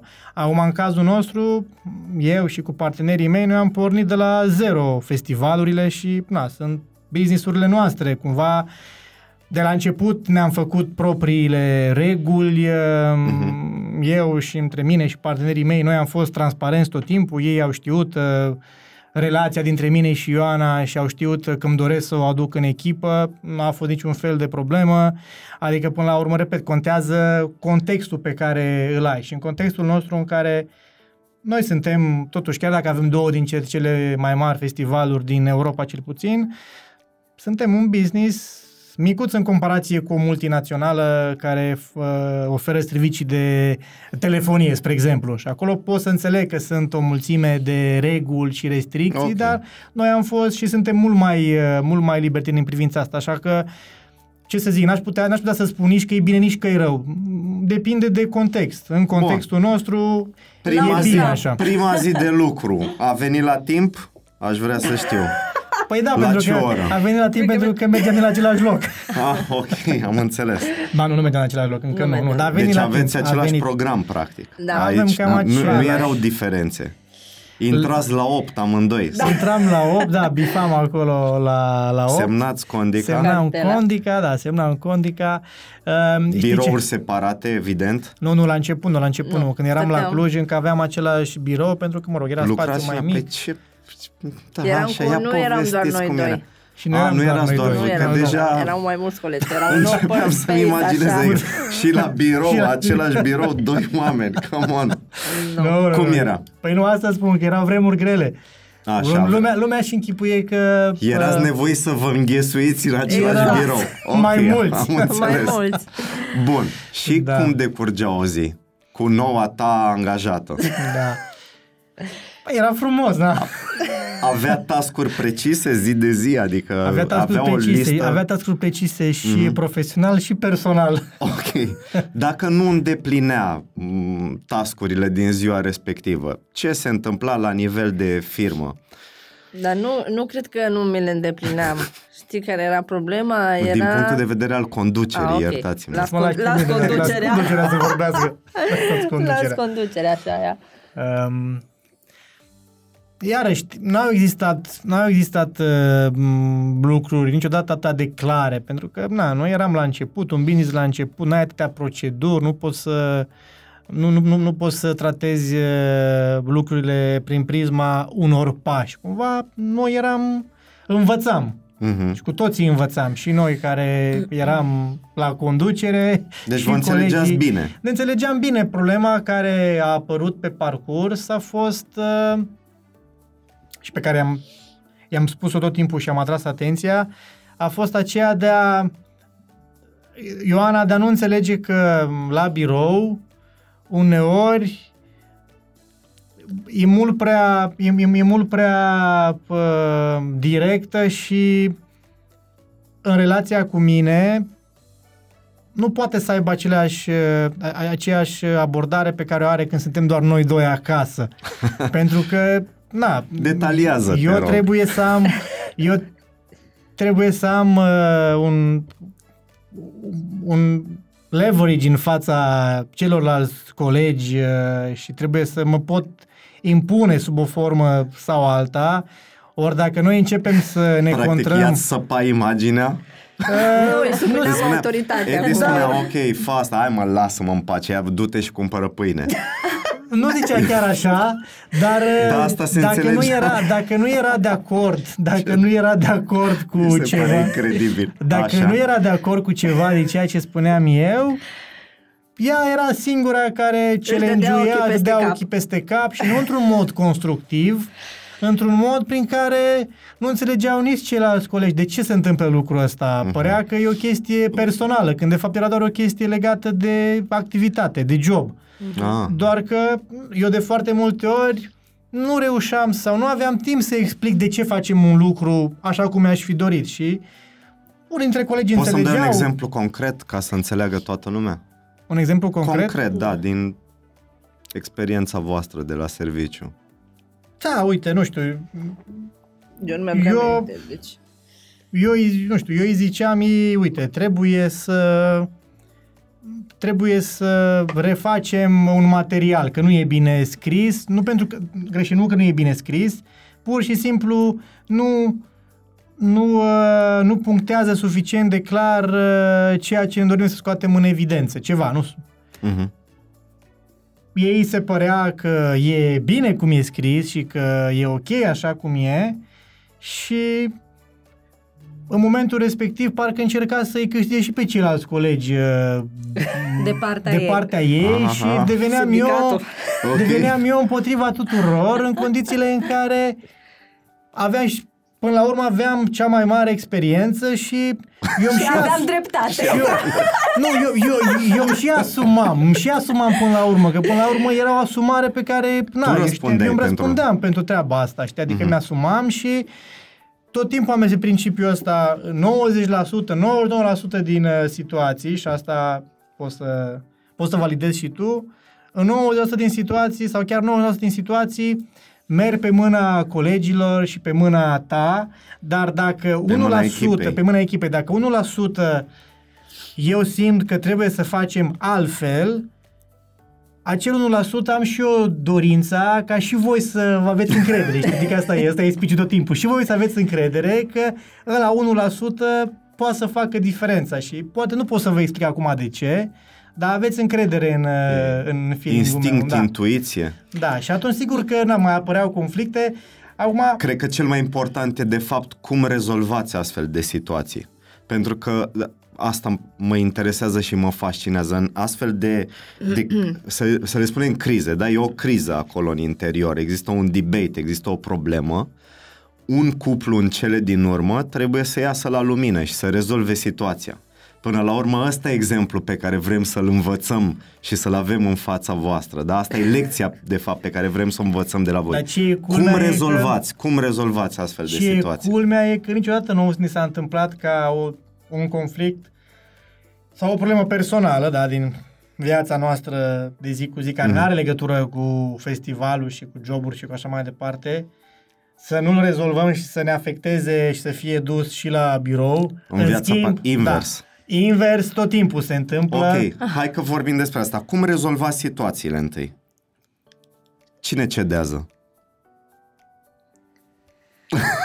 Eu. Eu. De cele mai multe ori tu, Edi? Da, cedez De pentru ce? că Păi pentru că acum a, a trecut și timpul și îmi dau seama că și uh, că nu mai e o miză, pentru că na, suntem mult mai relaxați și întreaga echipă, undeva la 90% din oamenii care au fost de la început sunt alături de noi în continuare, deci Mhm. ne cunosc suficient de bine și o cunosc suficient de bine și pe Ioana, astfel încât uh, astfel încât am ajuns și eu la concluzia că oamenii deja se amuză când noi avem Lăsați-o în astfel pace de... că e nebună vorba. Nu, nu, nu, dar se amuză când noi doi avem o discuție din asta, pentru că știu că, de fapt, uh, nu e, nu e o lipsă de respect uh, A a, mea. a Ioanei față de mine, oamenii nu mă respectă mai puțin, dar probabil la început, în primii ani, până s-a construit echipa asta, încrederea asta, până fiecare ne-am câștigat încrederea, poate că eu eram un pic mai uh, picurat cu ceară când se întâmpla o treabă de genul ăsta. Acum îi mai spun, mai așa, după care mă las. Dar cum e, sigur vă că supărați, de- aveți zile Da, din nu, asta, da, de noi- quiet suntem- days. Sunt, Stai că sunt, tocmai spuneau că duc sunt acasă de la anumite serviciu. dăți când ne certam, recunosc rare ori, când îmi și ceream scuze. Rare ori. Îți cerem scuze rare ori. Rare Am ori, notat ca să asta, fiu Elvira autentică. notează și tu, te rog. Sunt zile în care îmi ceream scuze din partea eh, Rare Ioanei. ori. Rare ori. E bine și așa. Rare ori, a, rare să ori notezi vorba. și tu, pentru că noi ne luăm notițe la fiecare cuplu Pentru că invitat, eu învățăm câte recunosc ceva. că sunt foarte orgolioasă și foarte vulcanică și, într-adevăr, și când mă duceam și aveam aceste discuții, eu nu îmi dădeam ochii peste cap pentru că eram soția lui și pentru că mă așteptam să-mi permit asta, ci pur și simplu îți dădeam și argumente. Nu duceam și cu argumente, îți dădeam și Ba argumente. Da, uneori da. și dacă Ok. erau suficient de bune argumentele, s-a întâmplat ca și Exact. eu să cedei și să zic, ok, mergem așa, chiar dacă modul în care mi-ai transmis aceste argumente nu era cel mai potrivit, pentru că eu ți-am mai, sp- eu, ceea ce am încercat să-ți mai spun ție e că dincolo de ce se întâmplă în relația cu mine, um, un comportament din acesta foarte ba din tocuri, ba din călcâi și am plecat, m-am supărat pe voi, poți să-l ai și cu colegii tăi și acum la rândul tău cu oamenii pe care tu îi coordonezi și, na, ai învățat și tu Foarte multe de la el. ce înseamnă, ce Da, înseamnă pe bune. Ce ai învățat de la el? Și responsabilitatea. chiar să am, să încerc să am calmul și răbdarea, să ascult oamenii până la capăt. Aveam și acest uh, deficit, că nu aveam răbdare, dar ăsta e un defect profesional pe care l-am moștenit de când eram corespondent la știri, pentru că acolo totul trebuia să se întâmple ieri și atunci aveam această panică Viteză. că, și această viteză pe care am încercat să o aduc și aici. Dar aici nu mai trebuia să mă duc la Nu funcționa. aceeași Păi viteză și nu pentru funcționa. că modelul și e atunci, diferit, că ți-a Ok. luat ceva timp și până ai învățat că aici un task, spre exemplu, nu e ca la știri. La început, azi la ora 9 și la ora 5 se termină că intră știrea pe post. Noi aici avem task-uri care le, pe care le începem astăzi și care Poți se să- termină peste 4 luni. Asta înseamnă că task-ul trebuie și urmărit din când în când, văzut în ce stadiu e, mai trebuie împins ceva, mai Da, trebuie și asta am ridicată o, o întrebare, mai... Multe am învățat de la el, adică 80% din ce vedeți astăzi aici, Nu zici E- așa, e. nu zici așa. frumos. Nu, nu, nu. Când Nu, mă- ajungeți acasă, care e ritualul al vostru? Ce Luați faceți? problemele de la serviciu cu voi? nu eu de multe Adică ori până îi la ora spun- 11 când intrați în pat mai vorbiți despre Antolț sau Da. când... Da, din păcate sau nici nu știu cum să zic că Viața noastră oricum e, e foarte... Uh, gravitează realist în jurul proiectelor, în jurul business-ului pe care îl facem, în jurul na, a tot ceea ce construim. Cumva realist pentru noi nu prea există și într-adevăr, poate că nu e un lucru bun sau poate că pe, pentru pentru uh, proiecte e un lucru foarte bun. Personal, nu-mi dau seama dacă e bine sau e rău, dar zic asta pentru că mie îmi place treaba asta și recunosc că o fac cu foarte mare plăcere și nu mă deranjează când ajung acasă să mai povestim în continuare despre ce am putea să mai facem, ce ar trebui să mai facem, pentru că na, m, asta e ceea ce ne-am dorit noi să facem. De asta de foarte multe ori la mine și vacanțele, aici nu suntem pe acea lungime de undă, Ioana e pentru hai să mergem și să ne rupem de, uh, de Da. job și de proiecte. Eu sunt foarte ancorat și când merg în vacanțe. În general îmi plac vacanțele mai scurte și mai dese în care pot să îmbin și să văd ceva ce m-ar interesa, ce pot face, ce pot dezvolta, să mă inspire și să le Eu nu sunt de bifez și acord cu cu două, asta. trei zile de Asta am, am vacanță. experimentat. Țin Crezi minte că ești când am... workaholic? este, nu crezi, este. Recun... Ești. Sunt workaholic, dar E asta Eu o nu. adicție de muncă? Da, dar nu, eu, eu nu o percep la modul ăsta, pentru că f- chiar fac ceea ce îmi place. Am avut ocazia să, să fiu norocos, să fiu alături de uh, niște băieți acum niște ani când uh, am pornit povestea asta a festivalului care personal mie mi-a deschis foarte multe oportunități pe lângă festivaluri și uh, începând de la a cunoaște oameni uh, super mișto cu care să legăm prietenii cu care, uite, stăm acum, cumva mi-a, mi-a deschis foarte multe oportunități, începând de la oameni frumoși pe care i-am cunoscut, până la oportunități de business, de a dezvolta și alte business-uri în, uh, în grupul nostru. Și, na, de aceea, pentru mine, nu e saturație, pentru că oricum mintea mea e împărțită într-o zi în 4-5 proiecte care se desfășoară în paralel. Unele dintre ele unele dintre ele e implicată Ne și Ioana intersectăm. și ne intersectăm și atunci eu când vin acasă mai discut sau mă mai updatez cu ce s-a mai întâmplat pe proiectele în care, în care Ioana e implicată și fac acel advising de care vă spuneam. Iar advising-ul de cele mai multe ori se întâmplă seara, pentru că în timpul zilei, na, suntem foarte Iar preocupați acasă fiecare pot să-mi cu... dau ochii peste cap. Asta e bine. Acasă, că- da, acasă are Dar nu dreptul. te poate trage să fac- așa de mână ca Ioana, uite, am nevoie numai de timpul numai cu tine, hai să mergem, ieșim undeva, Ba da, numai noi ba da, doi. Ba da, se mai întâmplă și... Cam dar mă nu gândesc, numai... ești, ești, ești toată ziua ești ocupat, da? Ba, Mai, mai e o parte de zi pe care petrecem cu copii. Dar noi doi, cuplu, cum e? În vacanțele Ca astea. la Londra. În vacanțele astea ce mai reușim, că în rest, uh, eu îi mai spun, hai să mergem doar noi doi, într-un, nu știu, într-un city break, să, eu îmi doresc așa, să facem un concediu pe an toți trei, uh, de vară, un concediu de iarnă, toți trei, dar să avem și un concediu pentru noi doi. Mhm. Adică, cred că e foarte important. De ce? Pentru sudarea Relație. relației. Păi, pare că e sudată ce- relația. Mai e sudată, dar eu cred că din Trebuie momentul în care vin... întreținută Exact. sudura da. respectivă. Din momentul în care intervine copilul și așa, cred că cumva ai nevoie de această vacanță în doi. Pentru Da, că de ești multe tot ori timpul, din- suntem toți trei tot timpul Mhm. și poate de multe ori nu reușim să avem timpul numai pentru noi doi. Na, realist, eu foarte greu reușesc să mă rup o săptămână. Adică, na, tu Mihai ai văzut și când... Și asta e un lucru bun, crezi, sau e un lucru rău? Vi se face dor? A, păi, la mine sunt două lucruri. Personal mi se face dor și într-adevăr, și când am experimentat anul ăsta, că am mai avut câteva ieșiri doar noi doi așa, uh, după două zile De nu copil. mai, da, nu mai îmi găseam locul, da, că nu e Luiza cu noi, ce o face Dor Luiza. de copii. Da. Dar și Dar la când nivel... pleci tu singur, de exemplu, uh, dorul asta cumva uh, încălzește f- flacăra asta dragostei? Da. Da, da. E bine că mai De bine. unde logic deduc că trebuie să pleci mai des singur. Notează.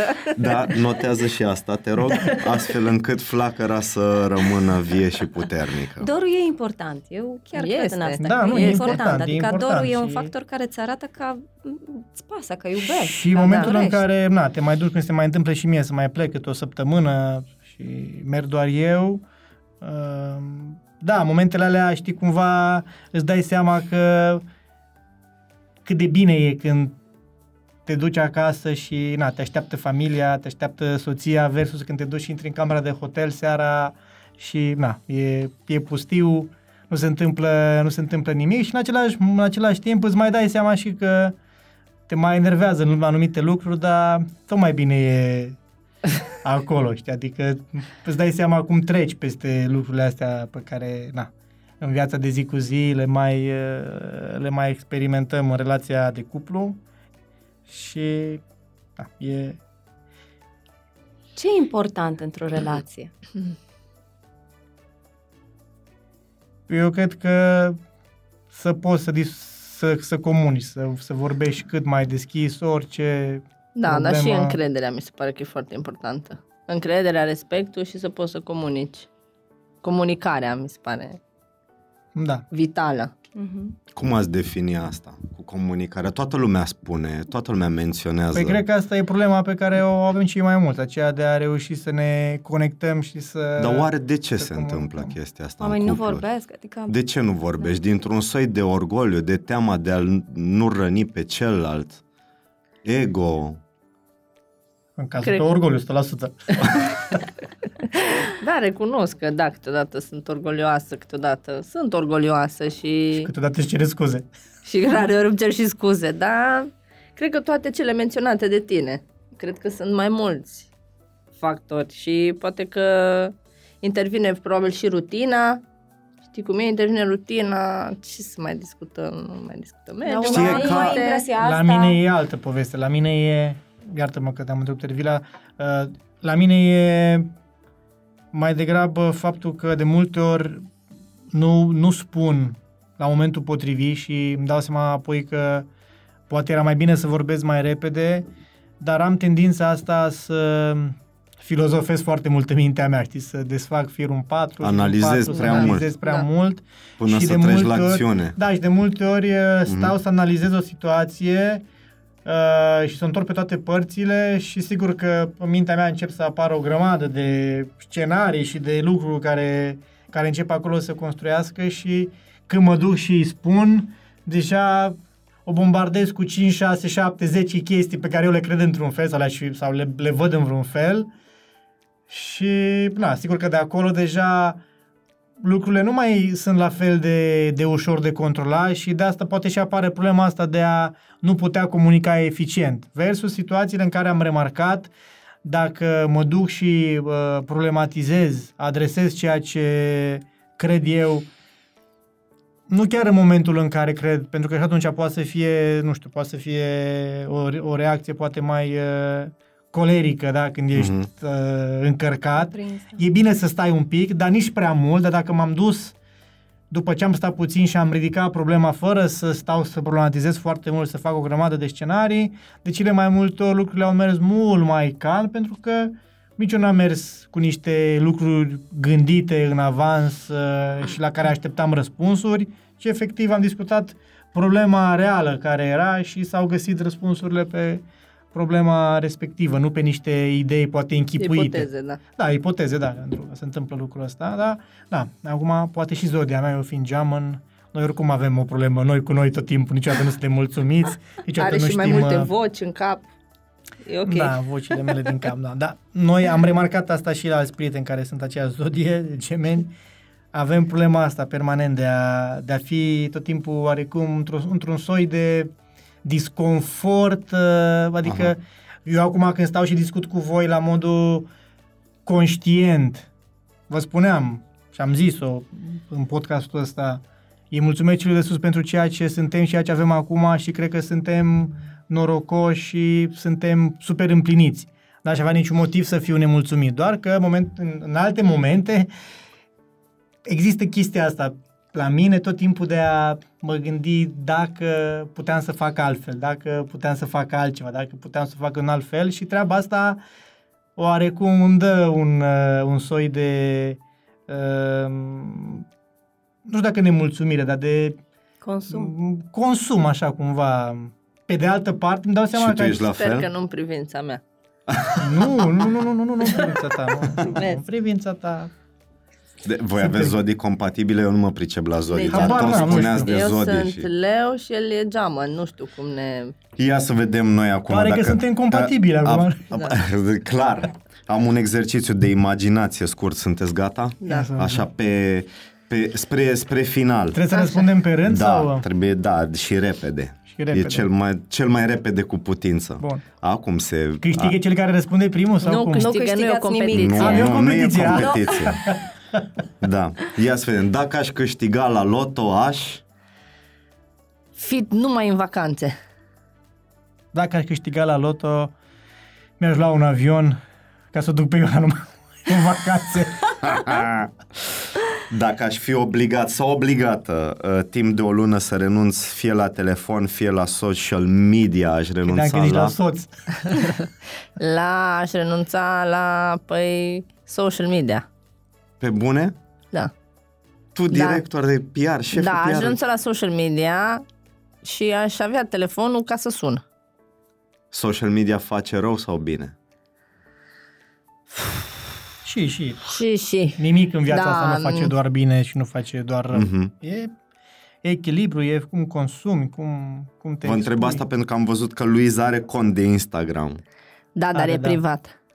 Uh, descrie puțin care e Adică- abordarea cu contul de Instagram. Păi am făcut un cont de Instagram, nu l-am făcut eu de fapt.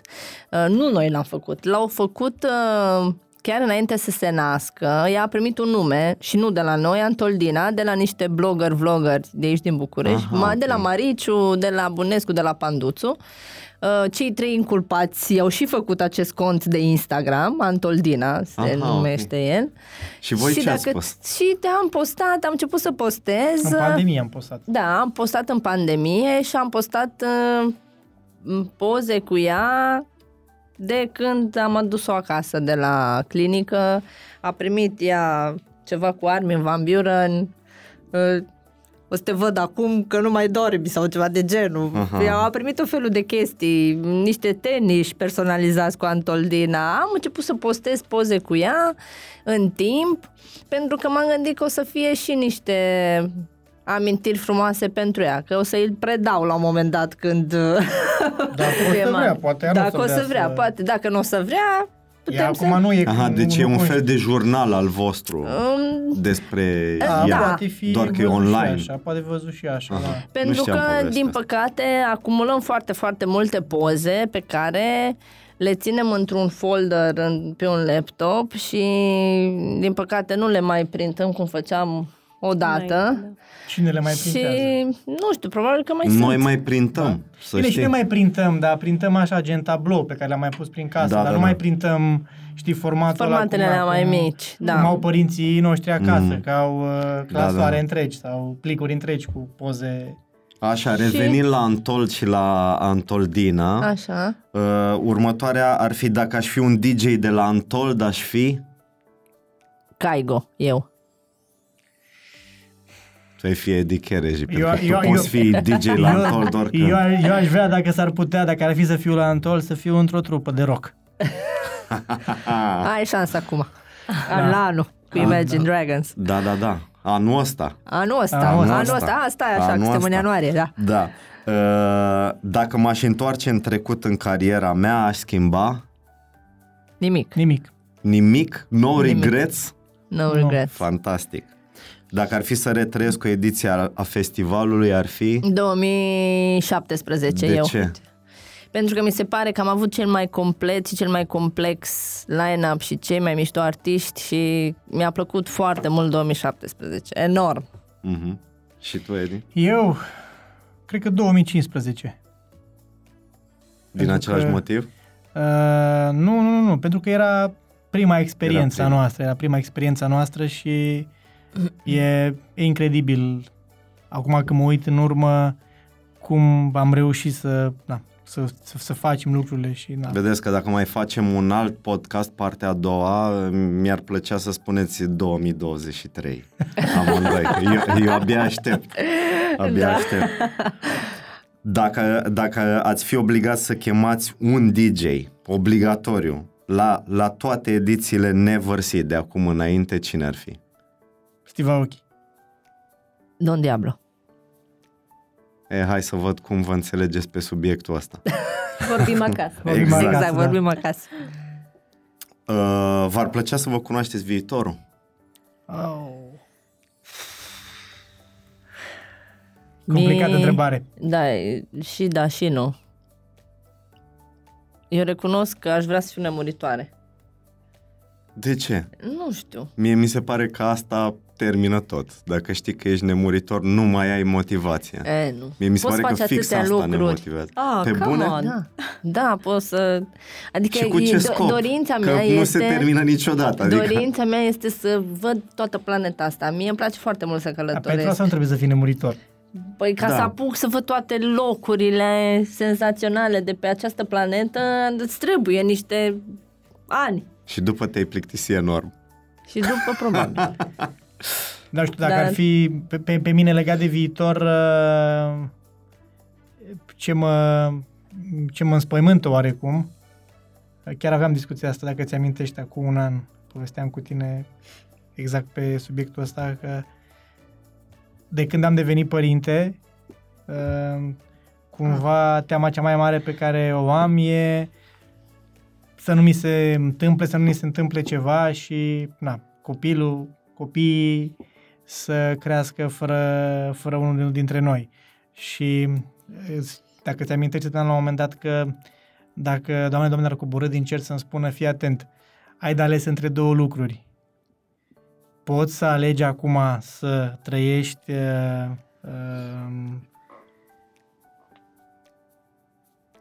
cât ți-o fi ție scris, s-ar putea să trăiești 100 de ani, s-ar putea să trăiești uh, mai puțin, sau ai de ales între a trăi până la 70 de ani, dar îți garantez că până la 70 de ani uh, vei trăi, aș alege varianta cu 70 de ani.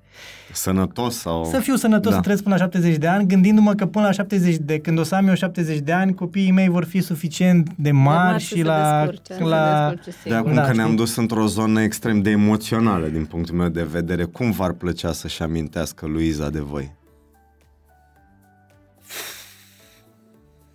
Grea întrebare. nu știu.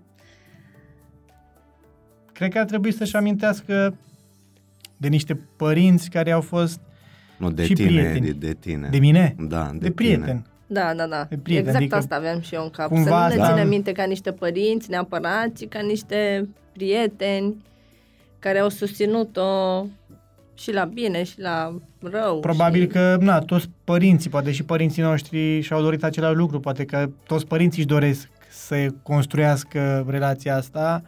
Poate că e, poate că e un pic așa uh, uzată expresia asta că îți dorești să fii prieten cu copilul tău, dar realist, cred că asta, cred că asta mi-aș dori cel mai mult, să fie o relație atât de apropiată încât uh, na, să, să fim ca niște prieteni care să poată discuta foarte deschis. Să discutăm exact ca și cum discuți cu niște prieteni, știi? Doar că, mm. na, noi probabil vom fi, sper, sper să avem în continuare noi bărbații să avem păr.